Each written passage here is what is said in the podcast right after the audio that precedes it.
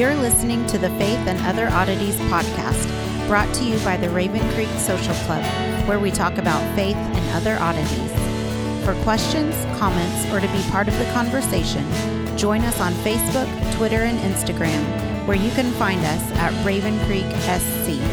Now for your hosts, Emily Dixon and Nathan Underwood. All right, well, we're back in Judges again. Again, still got a little Again. bit. We got one more. Well, that's not correct. We actually have four more judges to go. Yeah. But three of them are kind of like a footnote. So we're going to talk about them and then we'll jump into to Samson. And So yeah, we have yeah we have three footnotes. We have Samson, and then we have the Levite. yeah, and his concubine. So Yeah, whew, that's a. I mean, we've already had a guy killing his own daughter, right. and it. I don't know if it's gets worse necessarily. It's more of just a lateral move. Well, it, it's it's worse in that it just blows up across the nation. Where with Jephthah, at least it was kept in his own household. So, I mean, aside from those forty-two thousand people he killed. well, this is true. So And this is why it's such a mess. The whole book is a big freaking mess that just should leave us with our jaws hanging on the floor. yeah, And and that's the purpose of the book. well, it, uh, well, yeah, because it's it's to tell us what happens when you abandon uh, the authority that God put in place, Right. and and when you fail to challenge unjust and unworthy authority. mhm, mhm. Well, and, and and now we see that you know uh, politically here in Judges, Mhm. but I think I mean really if we want to extrapolate that into into what's practical, it's like when we abandon the Bible right. and God's authority, what He's told us to follow, we start doing what's right in our own eyes. yeah, Yeah. then we're gonna we're gonna mess it up. Yeah. when we start pulling out individual verses and saying, I like this one better than that one. Yeah, and I do. I like certain verses more than others. And in fact, there's, I mean, I don't know, there's a whole lot in, I mean, there's a lot of stuff we're learning that's very interesting, a lot of stuff that's actually quite encouraging whenever you actually break it down. But I don't know that I could say necessarily like uh, a lot of what I read in Judges. right. So that's, I mean, well, it's it's too reflective I, I, of where we are today, and I think as I've been going through that, that's been this whole book. I've been coming back to. I see points of contact with today's culture. well, I see points of contact with, with today's culture and I see it with all kinds of culture. I mean, it's, Mhm. it's, it's humanity. yeah, And so it's not just uh, today's culture. I mean, it could be last century's culture. I mean, well, this is true. it, it just depends on who's wearing which hat. I mean, yeah, well, and I think we've got to remember too that people aren't necessarily worse today than they were in the 1950s. Mhm. Uh, we just have the internet, Yep. and so you know it's easier to bring all of these atrocities to the forefront each and every day and Mhm. have them slung into our face. Where I think in earlier times. You could ignore it. If it wasn't happening in your hometown or to your family directly, Mhm. you didn't have to confront it. And right. Yeah. If, if as long as we're getting rain and and the animals are Mhm. watered and the crops are growing, well, and then I- it's good life. You know, that's that's basically what the ancient culture wa- And- was. I think every day, you know, I get on the internet and there's like this this call to action. You know, I'm supposed to protest this or get mad about that or be offended because and And and quite frankly, anymore, I'm just kind of mad about the stuff I've been told I'm supposed to be mad. I'm, I'm I'm mad about being told what I'm supposed to be mad about. right. And and And- quite honestly, half of it is like, no, yeah, we that might not be a good thing, but uh, But it, but it could be worse. how exaggerated are Yeah, you yeah, portraying yeah. it as being? right. and so you know, and I hate I hate to sound callous like that, but there are certain things it's kind of it's like that's just kind of life. We just have to deal with it. Well, not to get too real. I mean, but whenever somebody who's posted something on Facebook that they're upset about and angry over, and, you know, I just heard how they posted a, or read a post where they were giddy about how rude they were to somebody. Uh, you know, I, I have a hard time taking it seriously. Right. So, uh, you know, yes, we are getting to to share some great information with the internet. I don't think it's an evil invention. I think it can be used for evil. hmm But at the same time, we are really exposing our flaws as humanity with it all the time. Oh, yeah. And so, um, you know, I think we need to be careful in how we use that tool. And so I think we can find even surprisingly guiding principles in the Bible on how best to use the tool of the internet and social media. Would it be So- maybe do unto others? That's I think that's a good start. Done unto you. that's a good start. Maybe start a podcast. You know, I don't know. But yeah. So yeah, so We're full of opinions this weekend. we are. we should record a special. I, I think that's on the agenda. So, anyhow, so getting back to the book of Judges, because I know that's why everyone's here. Um, wrapping up chapter 12, verses 8 through 15, we have these three judges uh, Ibzan, Elon, and Abdon. And all of them are presented with very little personal detail. They have no military conquest. There's no personal drama for the writers to really tell us about. Um, so I'm just going to kind of run through them. And because there's not a lot- to say, I just couldn't pull a lot out of it. Um, Ibzan was of Bethlehem. This is probably the same Bethlehem as the city of David where Jesus was born, because Okay. there are two in the Old Testament Right. but we think that this is where this one was located. He had 30 sons and 30 daughters, and we have a description of how he sent his daughters off and he brought in wives for his sons. That seems It's random. yeah. well, I think the point, and uh, several commentators think that the point of this is one, he is still keeping with the cultural norms of his day, because this is would be expected practice, and the fact that he had thirty sons is the proper number of sons for a king, Mhm. not a god. That's important. Remember back to Gideon. Um, and it's also a good contrast with Jephthah, who had one daughter, and so we're we're seeing that there again that that flipping and the reversal that happens so often in Judges. And the other possibility of what's going on here is he's expanding his influence. Mhm. And I mean, and Solomon does this. I mean, obviously, with Yeah. his many wives, and you know, and it backfires on Solomon. So we can possibly read those two stories in concert. I think we'd have a real hard time making too big of a connection with it. But it does make you um, think about that. Now, the important thing that's not mentioned is it doesn't say that he's marrying his children off to Canaanites. Right. It says outside his clan. Right. So there's this indication that he is at least doing that much. Mhm. So that's really all we know about him. He he ruled, he died, he was buried in his hometown. Uh, Elon, the Zebu- Zebulunite, led Israel for 10 years. He's, died, died and was buried. buried with the lands of his tribes. Uh, Abdon was the son of Hillel. Uh, this is not the same Hillel for anybody who's done any kind of uh, Rabbinic ser- research. Yeah, Yes, different this, guy. This guy was way, way before the famous Rabbi Hillel. Um, so he has forty sons and thirty grandsons who rode donkeys. So we still we have that number of 70 donkeys. seventy. Yeah.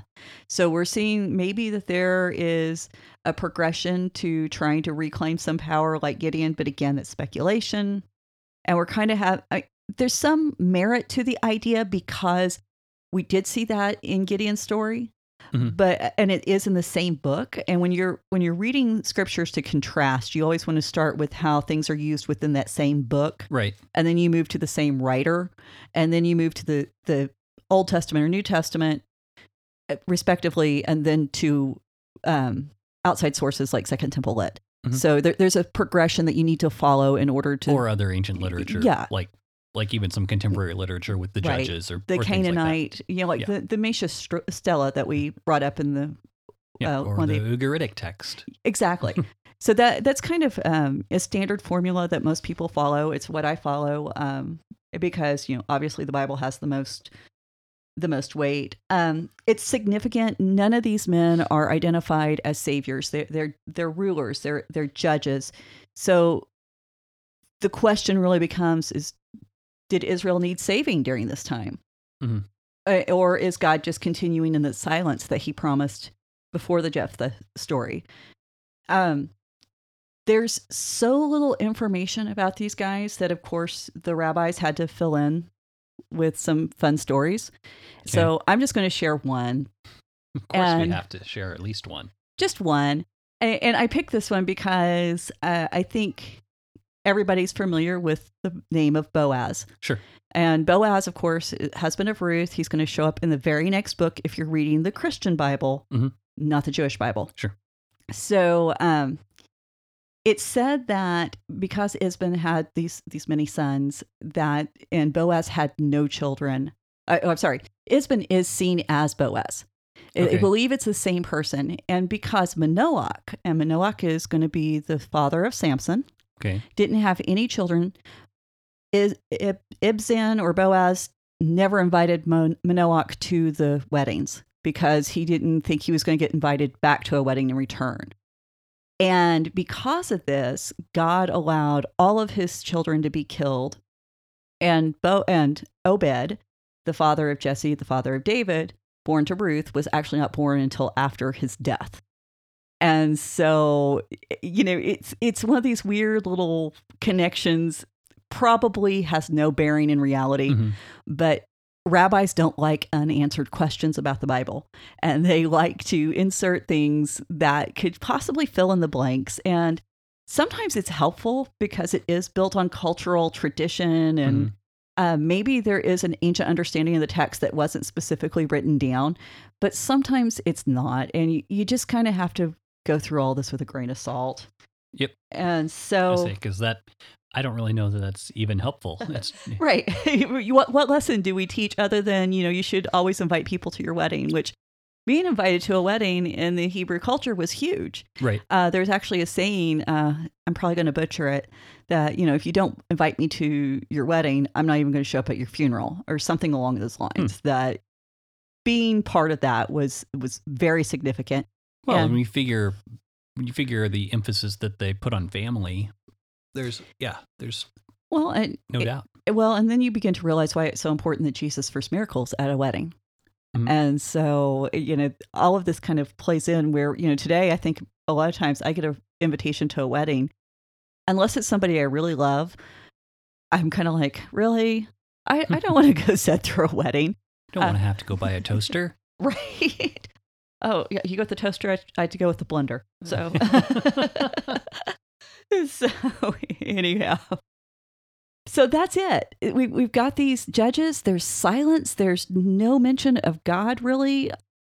And the point, I think, and, and I'm not the only one, is that God's silence is supposed to kind of be overwhelming at this point. Mhm. He he's not shown up in Jephthah story. He hasn't shown up with these other three judges. And then boom, you are into to Judges 13. And in Judges 13, we've got the story of Samson. It's one of our favorite Bible stories. Yeah, because God shows up. Yeah. And now that should tell you something as as uh, Bible readers, we like it when God shows up. So, Yeah. Most of the time, it's good news. right? Most of the time. There, there's those other times when it's not. So Yeah.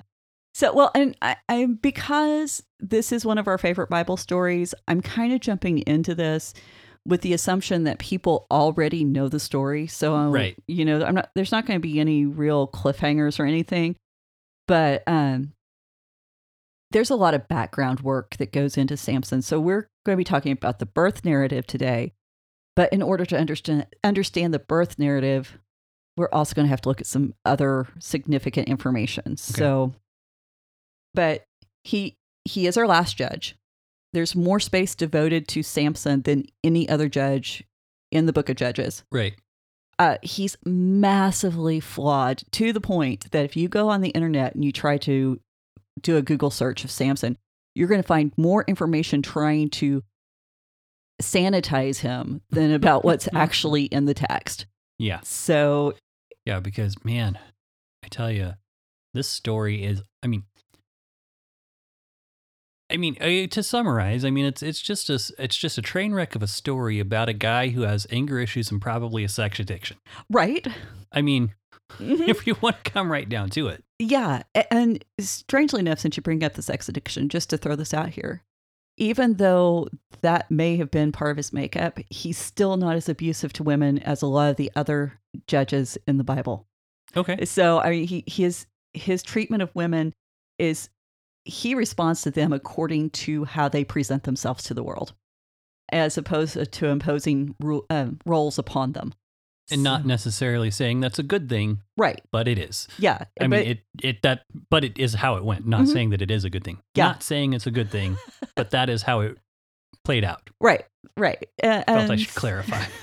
yeah. Uh, but that I mean that's kind of an interesting distinction that he would he would do that. So, uh, you know, Samson's story is one massive reversal from all the other judges. Um, he's the only judge where we have a birth described. Mhm. We don't have that with anyone else.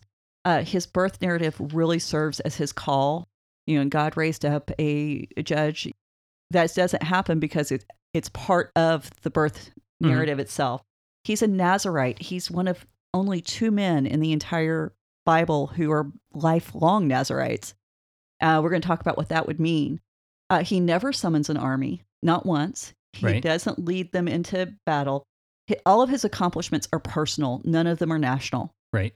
Um, he does judge and he does judge Israel for a certain length of time, but he doesn't judge in peace, and he's always separated from his his countrymen. Okay. He's never really integrated into Israel as a nation.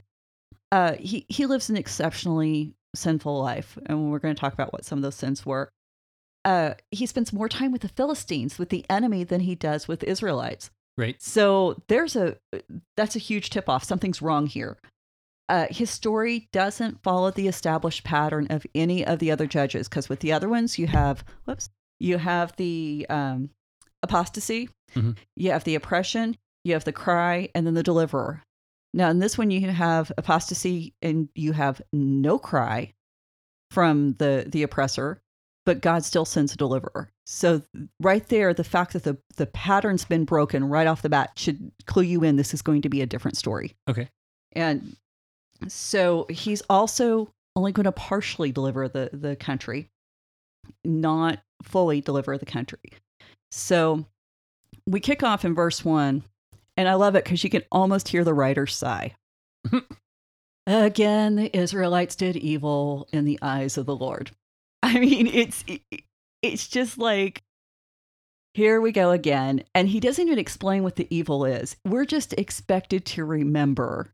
By this point, if you haven't figured out what evil is, Yeah. I don't know what to do. He, uh, well, and that's the thing. Evil is serving other gods and intermarrying with the Canaanites. Right. In case anybody out there has forgotten. Um, so, and then the verse continues. So the Lord delivers them into the hands of the Philistines for 40 years. Now, this is the third time that the Philistines are identified as an enemy. The first time was actually Shamgar.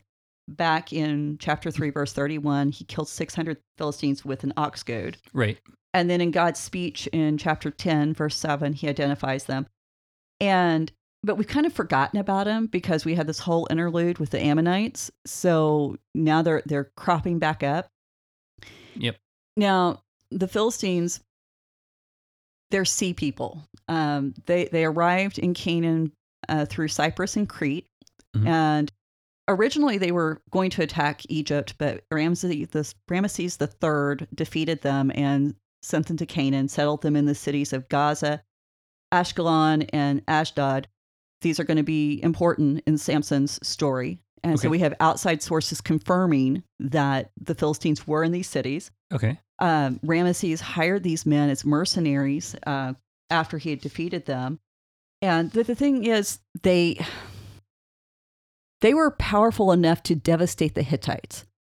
Mhm. And if you study the Hittites, you know that these guys they were fierce. They're pretty advanced for their Uh, time. Yeah, they they really were. And so for the for the Philistines to be able to come in and displace the Hittites, this is telling you that th this is not a nation to be trifled with. Right.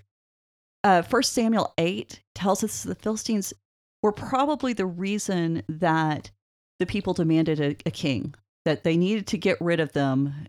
So this is why specifically a king was asked for. It was the Philistines were causing them problems. Right. And they're going to continue to be a problem until the reign of King David. So they're going to be on the scene for a while. Yep. Now, the other thing about the Philistines is they're highly cultured for this time. We have archaeological evidence that they've got great artwork and pottery. They've got sophisticated wine presses. They've got, uh, there's writings that they have about making wine. They have complicated architecture. Hmm. Um, we know that they were connected to the Greeks.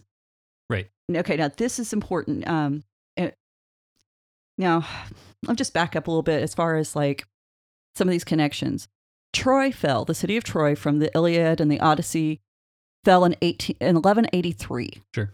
It was at this point that we began getting these tales of these wandering heroes through the Canaanite region. Uh, BC. BC, sorry, yes. Uh, they're run, wandering through the Canaanite region, having these great adventures. Think Odysseus. Yep. And this was the same, this was all happening during the time of the judges. And there is this connection with the Philistines being those Greeks that were making these journeys. Mhm. So when you think of a Philistine, if you can put Odysseus, your, your image of him and uh, of the kind of man he was, into your head, that's more accurate than this uncultured barbarian than we tend to think of. I mean, it's a cultural insult, insult to say somebody's a Philistine today, Right. but that's not true.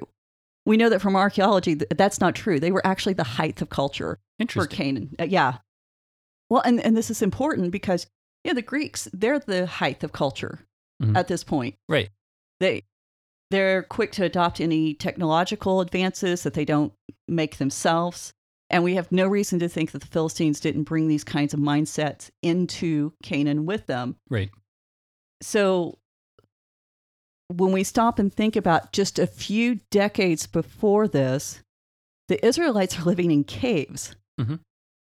How appealing is the Philistine culture to them at this point? Yeah. What are you doing with all those sticks there? Putting them together to build some kind of shelter? Yeah. I when you've got somebody who comes in and has weaponry and tools that are literally hundreds of years advanced from where you are, you want to be their friend. And this seems to be what's happening with the Israelites and the Philistines. Mhm. There there seems to be the, this cohabitation that both parties are totally okay with. And we see this specifically when when Samson takes that Philistine bride. The, the, it's her parents who put on the banquet. Mhm. Her parents who bring in companions for Samson. And when Samson and his bride that it doesn't work out, things kind of go south, and we'll get into all of that. The dad says, "Hey, here's my other daughter." So Yeah. the Philistines wanted to include Samson in their families. And when Samson says, Hey, there's a problem here, and he rises up against the Philistines, the tribe of Judah goes, What are you doing? We got a good thing. Leave us Mhm, alone. mhm. So all the evidence points to the idea that the Israelites wanted what the Philistines had, and they were willing to settle and adapt and accommodate Mhm. so that they could participate in it. Yeah, and there's just there's so many parallels to what's going on in the future with that. I mean, I mean, uh, and we can get into that here in a little bit, but Yeah. I, I want to see where you're going here. But I was just when when uh you were talking about the the Philistines saying, "Hey, we got this good thing going," it kind of reminds me of occupied uh, Israel in the time of Jesus. Because when there's news of the Messiah on the horizon, it, I think it's in Matthew somewhere it says all of all of Jerusalem was troubled. Yeah, it was a Herod was troubled, and all of Jerusalem with him. hmm And it's like, well, why would they be? Why would why would the Israelites? Why would uh, the Jewish people be troubled when the Messiah is coming? Because they know that in political, you know, upheaval, hmm uh, you're gonna you're gonna face some hard times. Why upset the status Uh, quo? Yeah, well, yeah, exactly. If so we're doing okay, that's kind of what I thought of when you mentioned that Judah was uh, was getting on to hey, was Samson? Whoa, whoa, let's not upset the, the Well, neighbors. And um, the, this is actually why the Samson story, even today, um, in Zionism, uh, with the idea of Israel needing to become, an, you know, being the nation it is today, and how much land are they supposed to occupy, and do they share with the Palestinians, aka Philistines, or not? Uh, a lot of political movements have picked up on the story and just run with it and said this is our justification for fighting back and saying no we need a unified israel there's not going to be a two-party state and and Mhm. so and i, I don't want to get into all of that but I'm, the story is still very much being played out and uh, to the point that in the uh, israeli army there's some of the the fighting groups within that I, are called like Samson's Foxes Mhm. so um, very much um, an influential story and with you know being used for all the political power and play it can be given Right. so uh but you know, the the main thing is they seem to be so at peace, and that lack of a cry seems to be indicative of how at peace they were because they've either gone, "Hey, we got a good deal, we want to live with it," or they've given up all hope. Mhm. Th- There's really no in between. They are not expecting uh, deliverance. So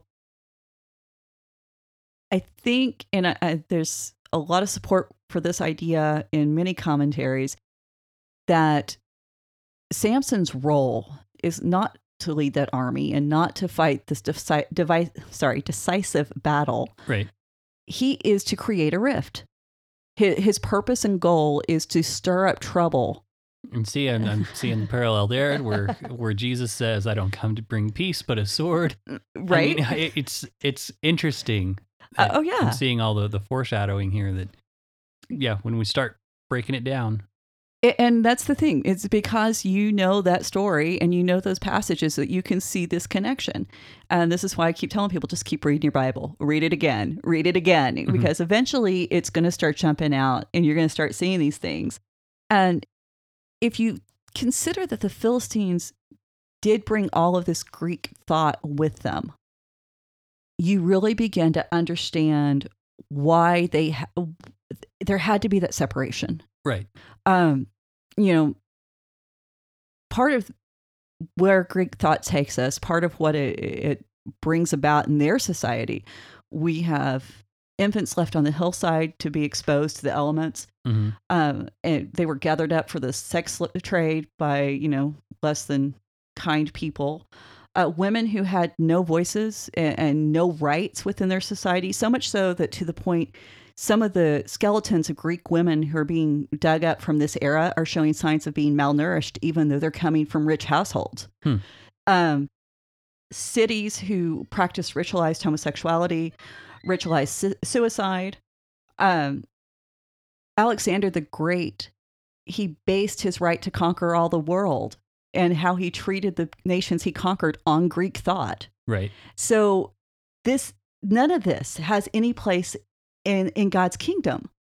It it could not be allowed to flourish in Israel and Samson needed to happen or something needed to happen because the people weren't willing to rise up and do what needed to be done to reclaim God's land for him. Yeah, well, and, and so you were talking about you know with with Greek culture and how uh, you know uh, the how corrupt it was. It it puts a lot more weight onto Paul's words Mhm.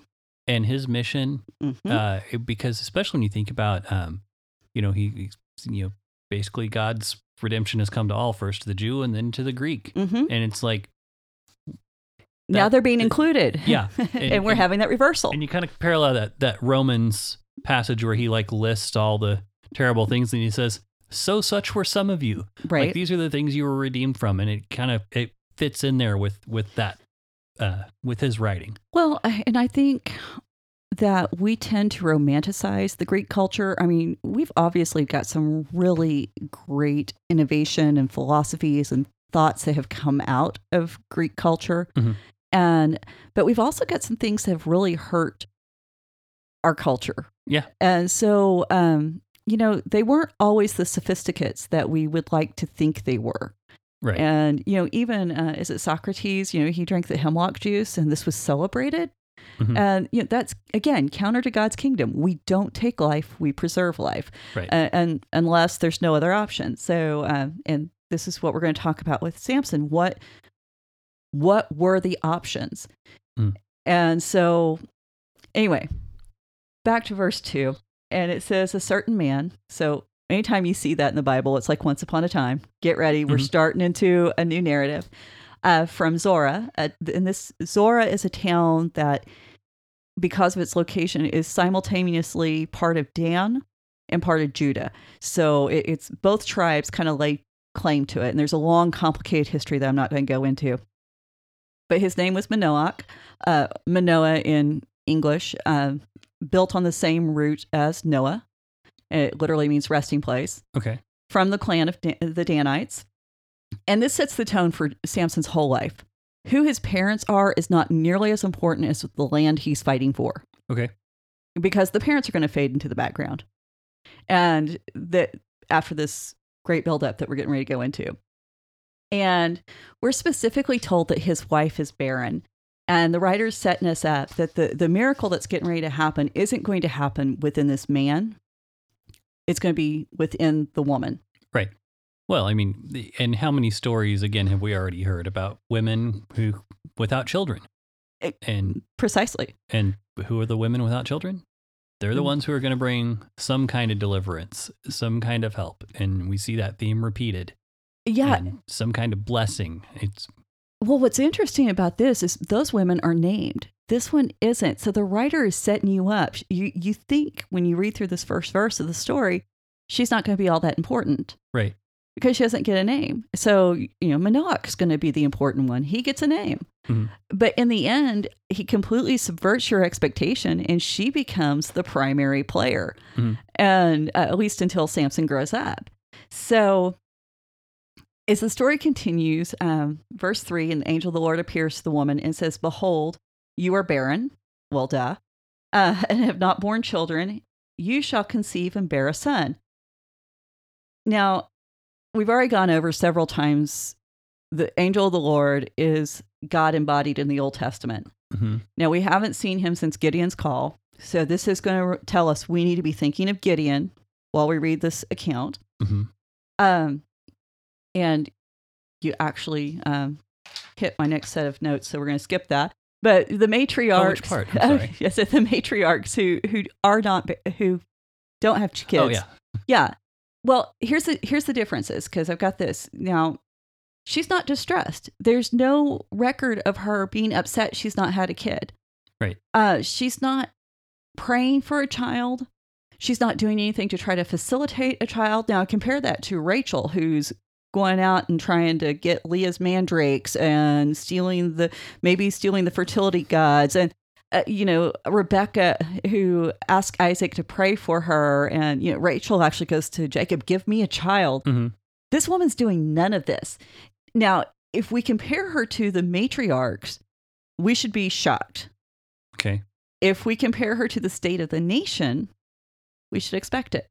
Okay. That makes sense. I mean, yeah, and that's that's the thing because in this culture, children were expendable, and so why why would you want to have something you're just going to wind up sacrificing to a, an idol?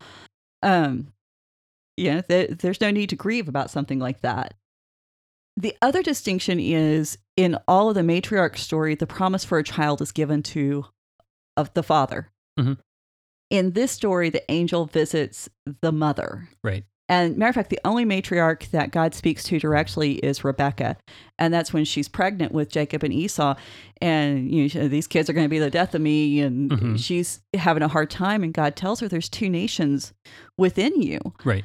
and when you take this into account and realize that the person reading this story for the first time would have automatically been thinking of the matriarchs, this kind of hints at who Samson's going to be. He's not going to be a set of twins, but he's going to be a person who's torn between two nations. hmm hmm And he's never really going to belong to, to either one. And the struggle really is not between him and a brother, it's just within himself. That's interesting. Yeah. That's I picked up on that one myself. an interesting little parallel and contrast. Uh, that's makes a lot of sense. I can see that. This whole story, I'm telling you, uh, behold, you shall conceive and bear a son. If you don't hear Isaiah 7:14 in that, behold, a virgin shall conceive and bear a son, Mhm. and his name shall be Emmanuel. I, it, we need to be paying attention. This story's got something to teach us, not only about the identity of, of Samson, but also about the identity of Christ. And so, Yeah, sorry, I was I was laughing because um the uh, every time you said behold, and every time I someone says a lot of the verses that say mm-hmm. behold a lot, I think of there's somebody took a passage like took all the passages, not all of them, but a large number of the passages, and all of them that say behold, and replaced it with look, buddy. I think I've seen that. It's been a long time. Don't put a link to that, but it's like every time I think about that, Pretty much. it cracks me up. Yeah, pay attention to this. I've got something important to tell you. And what's being told here to Manoach, uh, Manoach, Mrs. Manoach, since we don't have a name, we're she's being told your son's going to begin to deliver your the people from the Philistines. Now contrast that with Jesus who completes the deliverance from Mhm. all enemies. Yeah. So we we have that great little play on the two parallel accounts. Uh, verse four, the angel says in the ESV it says, "Therefore be careful." hmm I really prefer Block. He he leans towards this translation. Now guard yourself because it's it's more Mhm. active. She's going to be called to to play an active participating role in this and really Samson's success is going to depend on her obedience. hmm Talk about a warning to parents right there. Your child's success is going to depend on your obedience. Yeah, no pressure. Yeah, none whatsoever. I mean, no, that's that can't be a blanket statement because you're always going to have a child who's going to run off and join the circus or worse. And, you know, people make their own choices, but I think if we as parents take that to heart that our children's success does depend on the you know, the example we set for them and uh, the Mhm. way we serve the Lord, I think that's going to make us more sensitive to to how we live. I you know, Doug Overmeyer was actually talking about that on uh, Changed My Mind. Mhm. Uh, so our other podcast you can find on Raven Creek, and how he had to. I know shameless plug, but no, he was talking about how his understanding of spiritual warfare really uh, grew as he tried to help his daughter, Yep. and how taking care of her and making the home safe for her really did depend on his obedience. So, um, just it's it's interesting. It's still a principle in play. Yeah. So the the angel commands her to do three things. Okay, so no wine or strong drink, Mhm. Eat nothing unclean, Mhm. and no razor shall touch the child's head. And the reason he gives is that he's going to be a Nazarite to God from the womb. Right. Okay, so this is where we get to pause and look at what a Nazarite is. Yeah. I mean, we, I mean, we've all we all have kind of this basic idea of of the the Nazarite vow is is vowing to abstain from certain things and or participate in a certain way of behavior for the sake of fulfilling a vow or or but we don't really talk about all of the the details of this. We I think a lot of times when we talk about it, we we talk about just enough to get to help us understand what's up with Samson or um, who's the other one?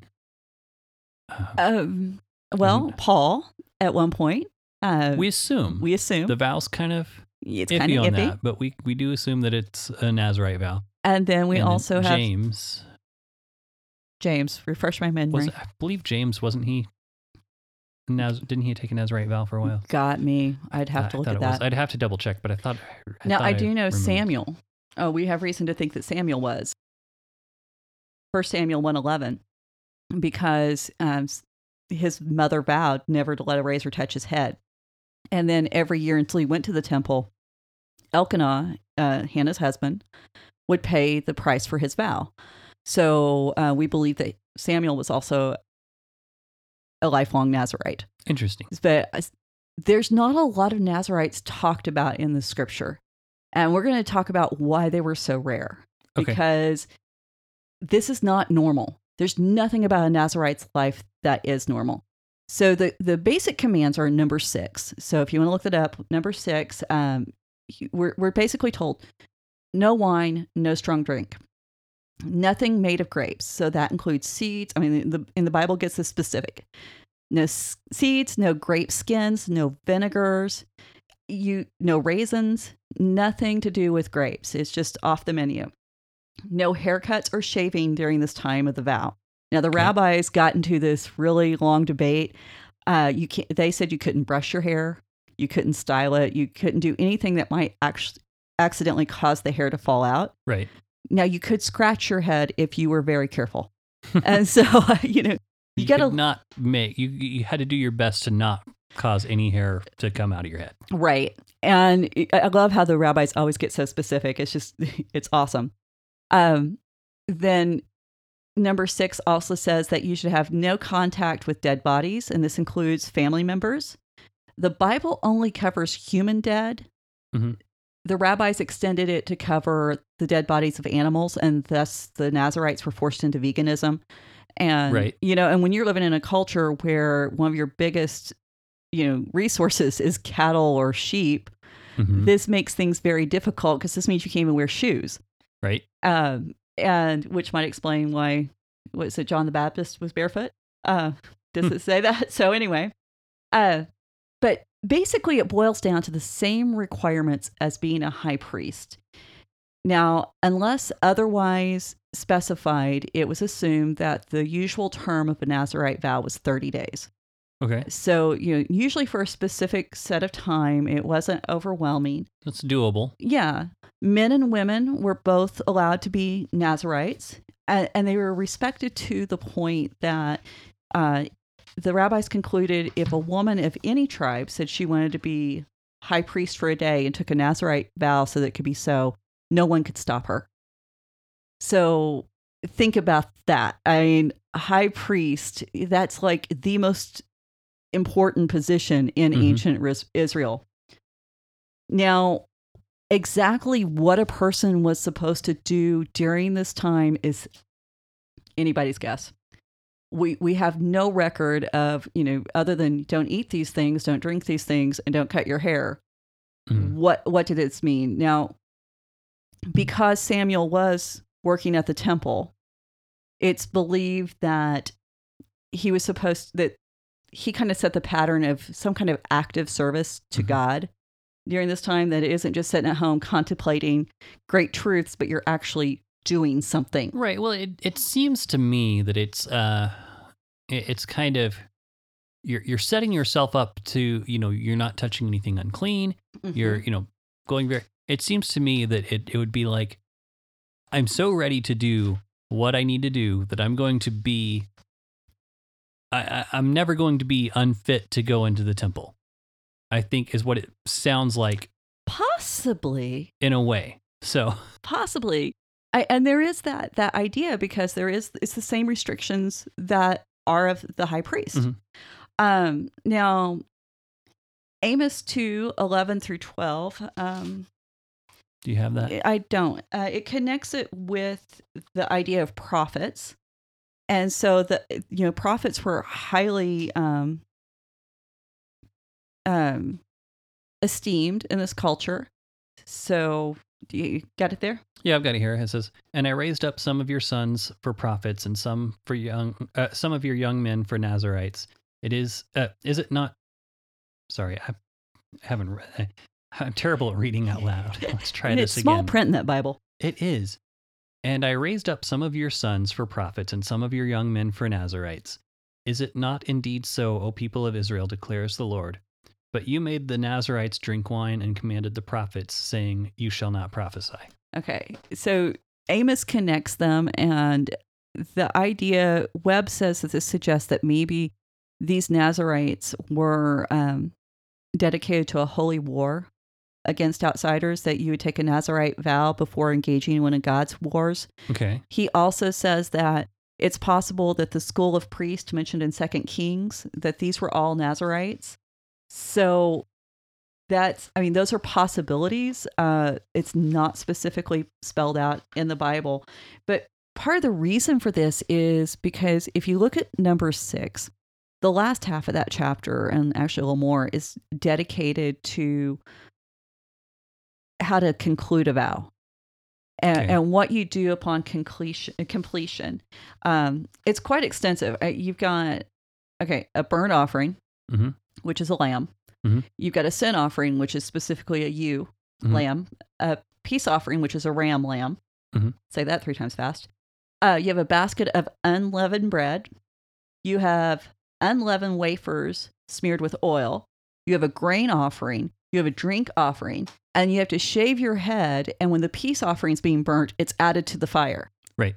So, okay, it's pretty restrictive. I mean, that's what, one, two, three, three lambs Mhm. on top of everything else. This is not a small thing to bring to the tabernacle or temple. Right. And the problem is when the when the temple was destroyed in 70 AD, there's no way for the vow to be completed now. Right. So this means that since the time right after Jesus died, there hasn't been very many Nazarites at all. There's been a handful because you can't complete the vow. Right. If you take There's- the vow, You're done. You have to be one for life then. yeah, and because of that, there's not a lot of information about that time, what you're doing while you are a Nazarite. Ver- versus a lot of the other Mm-hmm. uh, traditions that we have a lot of detail about because they're still being practiced. Right. I mean, we Okay, can that, look that at makes sense. Yeah, because we if we look at the Passover feast or we look at uh, Yom Kippur, I mean, like you said, these are still being practiced, but um, the fact that you you cannot do this now is is really what leads to it. Now, the other thing that plays into this is in the Talmud, the rabbis have a very very low view uh, of the the Nazarite Okay. because um when we're going to we'll get into that but before we do that because i'm, I'm going to get lost there's so much information the purpose of growing the hair that's where we're going to we're going to start out with uh, now i've always been told it was to serve as a visible sign that this person is a nazarite Mhm. the average human's hair grows half an inch a month Right. if the average Nazarite vow is 30 days, that makes no sense. Right. I mean, absolutely, there's no way that serves as a visible sign. Well, and and now uh, correct me if I'm wrong. Didn't you shave your head at the beginning of the vow and then again at the end? yes. Okay. And if somebody, so, so you're only going to have a half inch of hair Yeah. by the time it's all done. yeah. And so it's, and considering short haircuts were not that uncommon, contrary to popular belief, when you're dealing with things like fleas and lice and, you know, Sand. sand, yeah, short hair was Yes. actually very practical. Yeah. Oh yeah. Maintaining long hair back in the day had it's a pain been. today. yeah. I mean, I mean, I used to have long hair, and I know Mhm. it, it got to be a pain at at some point. So, yeah. So I mean, it, it, that just it doesn't make sense. Now, if we look at number six, verses nine through twelve, and we, I'm not going to read that, but it describes what happens if, and this is significant to the hair thing. It describes what happens if someone suddenly just drops dead next to a Nazarite, and it specifically states that it defiles the Nazarite's consecrated head. And so he's supposed to shave on the day of his cleansing, again seven days later, offer a sacrifice, and start the vow all over again. So the what it's saying is that the defilement lands on the hair. Okay. The hair almost seems to be everything I'm reading. It's like it's acting like some supernatural filter, some kind of covering that is going to absorb all the evil so it doesn't land on the person themselves. And then at the end of this time, it can be taken away and removed. Hmm. And, you know, if you look at Romans 4 7 through 8, blessed are those whose lawless deeds are forgiven, whose sins are covered. Blessed is the man against whom the Lord will not count his sin. Now, Paul is quoting Psalm 32 1, and this psalm is focusing on a deliverer and the importance of confession uh, to, in order to rid oneself of sin and to be forgiven of sin. Okay. Um, so this idea that you could remove, you could have this covering that absorbs sin, and that sin can be removed from the person is actually I see foreshadowing of being covered with the blood and Mhm. having that that sin where it's yes there are consequences but there's no condemnation Right. and so uh, that's that's the significance of t- that I'm seeing in it. okay. Now, as such, this is part of what leads into that low view of Nazarites by the rabbis and the sages, because we've always been told that to be a Nazarite, and I know I, I say we, this is what I heard growing up, Okay. Yeah. that a Nazarite had the 613 laws of the Torah Mhm. plus three more. Right. There's an argument, and I actually I can see this. I see the sense in this that no, they only had three.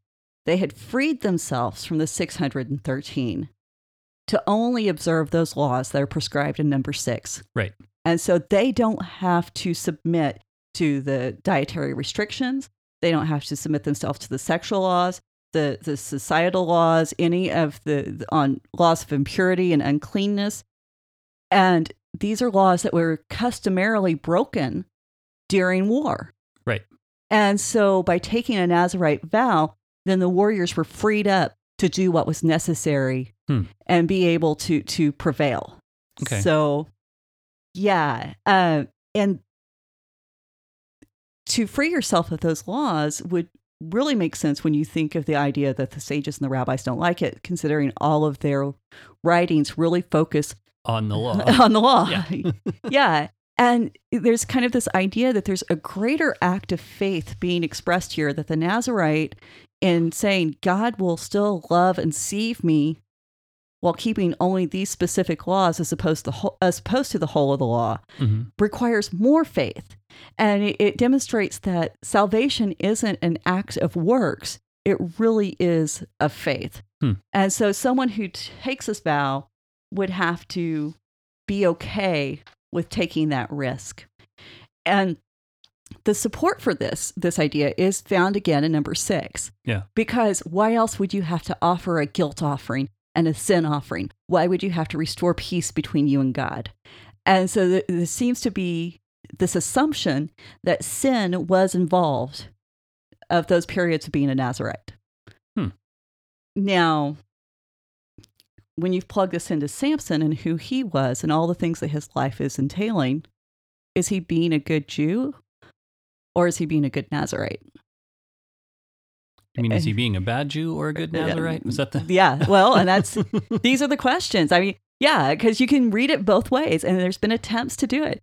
And you know, there's there's this view that when you're a Nazarite, you're no longer a Jew. Now, only a Jew could become a Nazarite, Mhm. but when you become a Nazarite, you're no longer a Jew. You aren't part of the nation.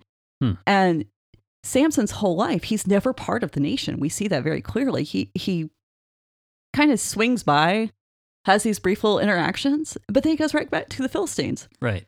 So there it's a very complex issue and you know a lot of this there's debate both ways. I'm not saying that this is 100% how it how it was, but there's reason to think that there's this could be Right. an explanation. So now here's the question I'm going to ask you, put you on the spot. Oh, great. Could Samson's mama cut her hair? Well, you mean before he was born? before he was born. Well, I my first inclination is why did I mean does it matter? Oh, well, the rabbis thought so. This was a matter of debate. Of, of course the rabbis thought so.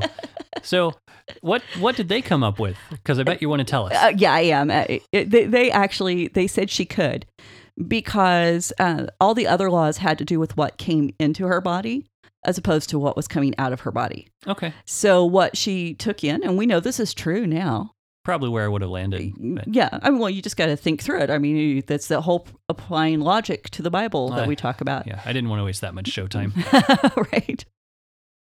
I will refrain from the insult that I could offer there. But anyway, uh, so she, but the the hair is coming out of her. Well, and then we go back to Jesus' teaching. You know, it's not what goes into a man that defiles him; it's what comes out. And Right. so, you know, th- this idea of what goes in and coming out. And if we wanted to try to make a scientific textbook out of the Bible, which I highly advise against, Don't But- do it. this is the first time that we see that hey, what the mamas ingest actually does impact the babies right. and it's being acknowledged. And so, um, you know, you know, we And here you have it in a spiritual sense, precisely whereas you were seeing it in a physical Uh, exactly. way of things. And I, I, but this this idea of him being a Nazarite set apart to engage in this holy war, I think there's also some support here in uh, Judges because if you notice Mrs. Manoach, um, she she has this perception of her son when she goes back to her husband and she talks to him. She omits the statement that the angel made about her being barren. I mean, it's kind of like he he already knows that. He doesn't need to know that. No need to bring that up again. right but then she she adds to what the angel says because the angel says he's going to be a nazarite from the womb Mhm. and she says from the womb until his death and so i think that's a clue that she understands that her son was built for destruction i i i, I see that kind of motherly premonition kind of going on here Well, you know, here's the thing. Um, she says from his birth until his death, but she's, you know, she's adding to what the angel said. mm-hmm. Is this foreshadowing about adding and a warning about adding to what God promises? Well, I mean, I think there's definitely we can see the connection back to Genesis three with with Eve. Mhm. Uh, she added to to God's law there, but I'm I also see I see Mary in this, and he tre- she treasured these things and pondered them in her pondered them in her heart, Mhm. and you know she she knew her son was uh, Mary knew her son was either destined for glory or death. I don't think she could have seen that it was both until it actually occurred. Uh, but I think Mrs. Manoach, I think she's kind of getting some glimmer of that. Okay. I that's I, that's what I'm reading because she seems to have it together. And we, as we go through the rest of the story, she seems to understand things that her husband just does not get. Yeah. Which, uh, by the way, you know, if she has it together, and you know, when we get into Samson, sometimes, sometimes you just have a kid that goes bad. Right? So, Right? so yeah. Now the the thing is that even though he he goes wild and does things that he shouldn't have, he was still a Nazarite because she was obedient. He was still able to be born a Right. Nazarite. So he he had a chance, and that's going to be a huge part of his story. He had a chance. So she goes back to her husband. She describes this visitor, and we begin to. She begins to seem to understand as she's retelling it. It's like she's sa- telling him the story, and it's like as she's saying the words, light bulbs are going off in her mind hmm because she begins out and she says, um, Ish ha Elohim, uh, a man of God. Mhm. So this could easily denote just a prophet. That was a normal title. Uh, but then as she she moves on, she says, but he had the appearance of the Malach ha Elohim, the, the angel of the Lord. So she she changes her her language when talking to her husband. And it's at this point she realizes I didn't ask his name. Yeah, which is really funny. And what I uh, what I also find interesting is he had the appearance of the angel of the Lord. Just like everyone's just supposed to know what that looks like. Well, that that tells you something. That tells you that these stories that have been going on that are happening in Judges, she's heard them. Mhm. She had to have known the story of Gideon. She knew the story uh, of when the angel of the Lord said, "I'm done with you." In in chapter, I think it was three. She or chapter two. Um, she she had to have been paying attention, Mhm. and so the fact that she knows now that tells you something about the education of the women in Israel, and Yeah. so, and then even more so because she comes up with some more great theological points as we go on. But I love Manoach. Bless his little heart. Verse 8, he prays to God and he says, Hey, I want to see this man. Now, he's claiming that this is so he can get instructions for how to raise the child. In reality, what's going on, he's saying, I don't believe my wife, or he's saying, Why are you talking to her and not me? Right. So, what's hilarious about this is in verse 9, God hears his prayer, he answers his prayer. And in, but instead of sending the angel of the Lord to Manoach, he sends the angel back to Mrs. Manoach. Mhm. And I, God's making a point here. that you need to listen to your wife. She's the one I've instructed. You're supposed to do what she tells you to do because it's what I told her to do. And so when she sees the angel, she runs and gets her husband. Now, of course, immediately I thought of the women at the tomb. Yeah. She, they've, they've seen the angel. It's time to go tell the good news to the guys. And the guys are like, Y'all have lost your mind. So we got to go check it out for ourselves. Right. And that's exactly what Manoach is doing. And he, he To to be fair to the guys who are like, we got to see this for ourselves. If you had witnessed the crucifixion, that's a pretty but they didn't. well, The women did. They didn't. Except for fair John. enough. But I mean, you- Yeah. if you've witnessed a crucifixion, Right. um, that's a pretty outrageous claim. Yeah. No, And so you know, to be fair to the guys on that one, But you know, they, they did. They went to that. Oh, it's just a bunch of hysterical women who are hallucinating. And it must be the hormones are going crazy again. But you know, and that's kind of what this guy's doing here. It's like I can't trust her to accurately tell me what God is telling her. And you know, there's a whole sermon series in that. But Fair enough. so, but he follows her back, and uh, there's this. This is kind of the summation of his whole role in the story because this whole story, he's trying to play catch up with her. He wants to be at the same place she's at and having the same experiences she is having. But the guy is just, he, needs help. He, he needs help because when he sees the angel, he just begins by interrogating him Are you the man who saw my wife? You know, this is not inviting and conducive to conversation. I, you walk up to another guy. Are you the one who's been talking to my wife? I mean, usually that stops.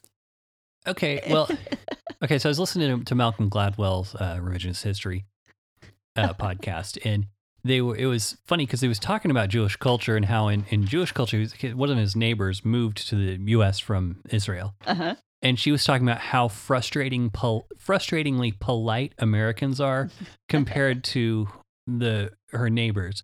So to me, it's like after after listening to that and then hearing a you know bunch of other stuff about just kind of Jewish culture, that it's just very in your face. Like we don't have time. There's, uh, you know, let's let's get on with this. Like Well, but at the same time, think about Abraham's response when the angels appeared at his at his tent. He runs out to greet them and I want to feed you. Let let me Yeah. provide you a meal. So when we when we compare it that way, Manoach, he he's bordering on just flat out rude. yeah, And, and I love the angel. The angel's like uh, he does do that whole I don't have time. He's basically, look, I told your wife, but let me repeat myself, please.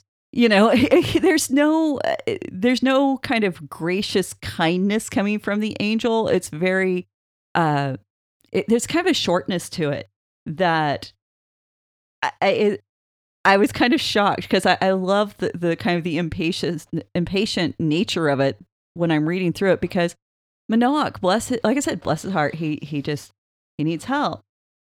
And after they have this exchange and he realizes he's not going to get any more information out of the angel, he says, "Let me feed you." Mhm. And so the are we que- going back to trying to bribe God here? That's what.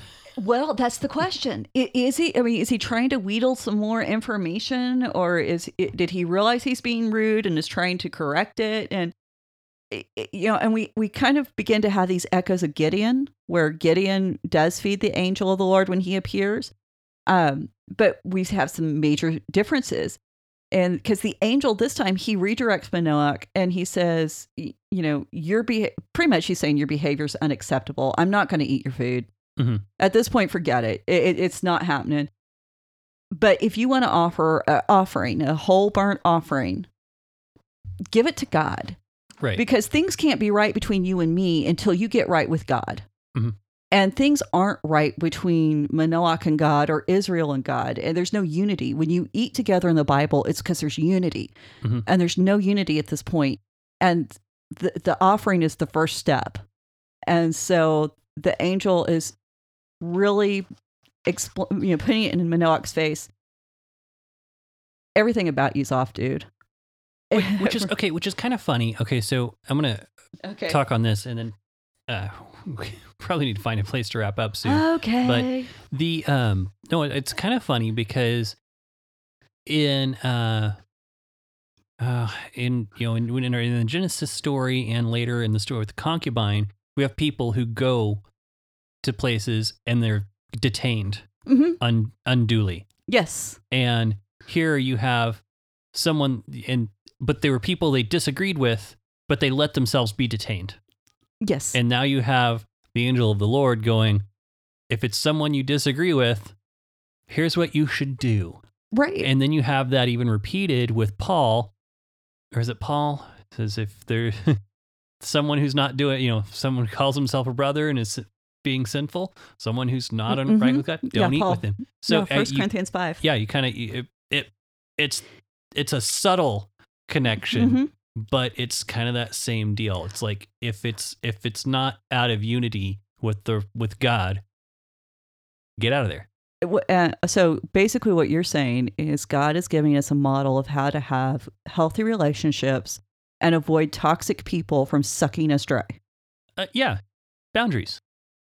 What a novel concept. Yeah, no, I mean, but that's that's really what's going on here. The the angel's saying, you, you if we can't have unity with God, you can't have unity with me. Mhm. And now, sometimes I think that's one of the things that we've fallen down with as Christians is people who call themselves Christians and we're going, oh, but we've got to love and accept everyone. Loving and accepting everyone does not mean that we love and accept all their behavior. Right. And just point of fact, guys, love is transform- transformative. Mhm. It, it, it always is. And so when God steps into Manoach's world and, and stands it on its head, he's got to transform Manoach from being someone who's just kind of getting by and surviving in, into someone who's actively going to become a worshiper of God. Mhm. And so, and what's interesting to me throughout this this narrative, Mrs. Manoach, she already knows. Mhm. She already gets it. And she's the one who's willing to listen and to obey. And I think that's why she was the one the angel's talking to Mhm. and not the husband. So, you know, she's she's got a place of, of great importance, despite the fact that she doesn't have a name. Mhm. And so there there's a lesson in that. It, as far as sometimes the most important people are often nameless and anonymous in our in our lives. So, Mhm. um, yeah, that's. I mean, we can hold there for a moment if we need to. yeah, we, and yeah, we probably should uh I've got more. should carry this over. I mean, how many well, how many more pages? No. I've got several more pages. Okay, yeah, there's a, yeah, we'll, we'll come back. So, I think that's a good place to to pause because I think the next thing we're going to talk about, if I'm right, is going to take a long time. Uh, possibly. So, anyway, some of some of the Great faith in me. theology. So, all right. Well, that being said, everyone come back next week for the uh, conclusion. See what see what's in the notes that Emily just dropped. Um, if you like what you've heard, um, please like and share.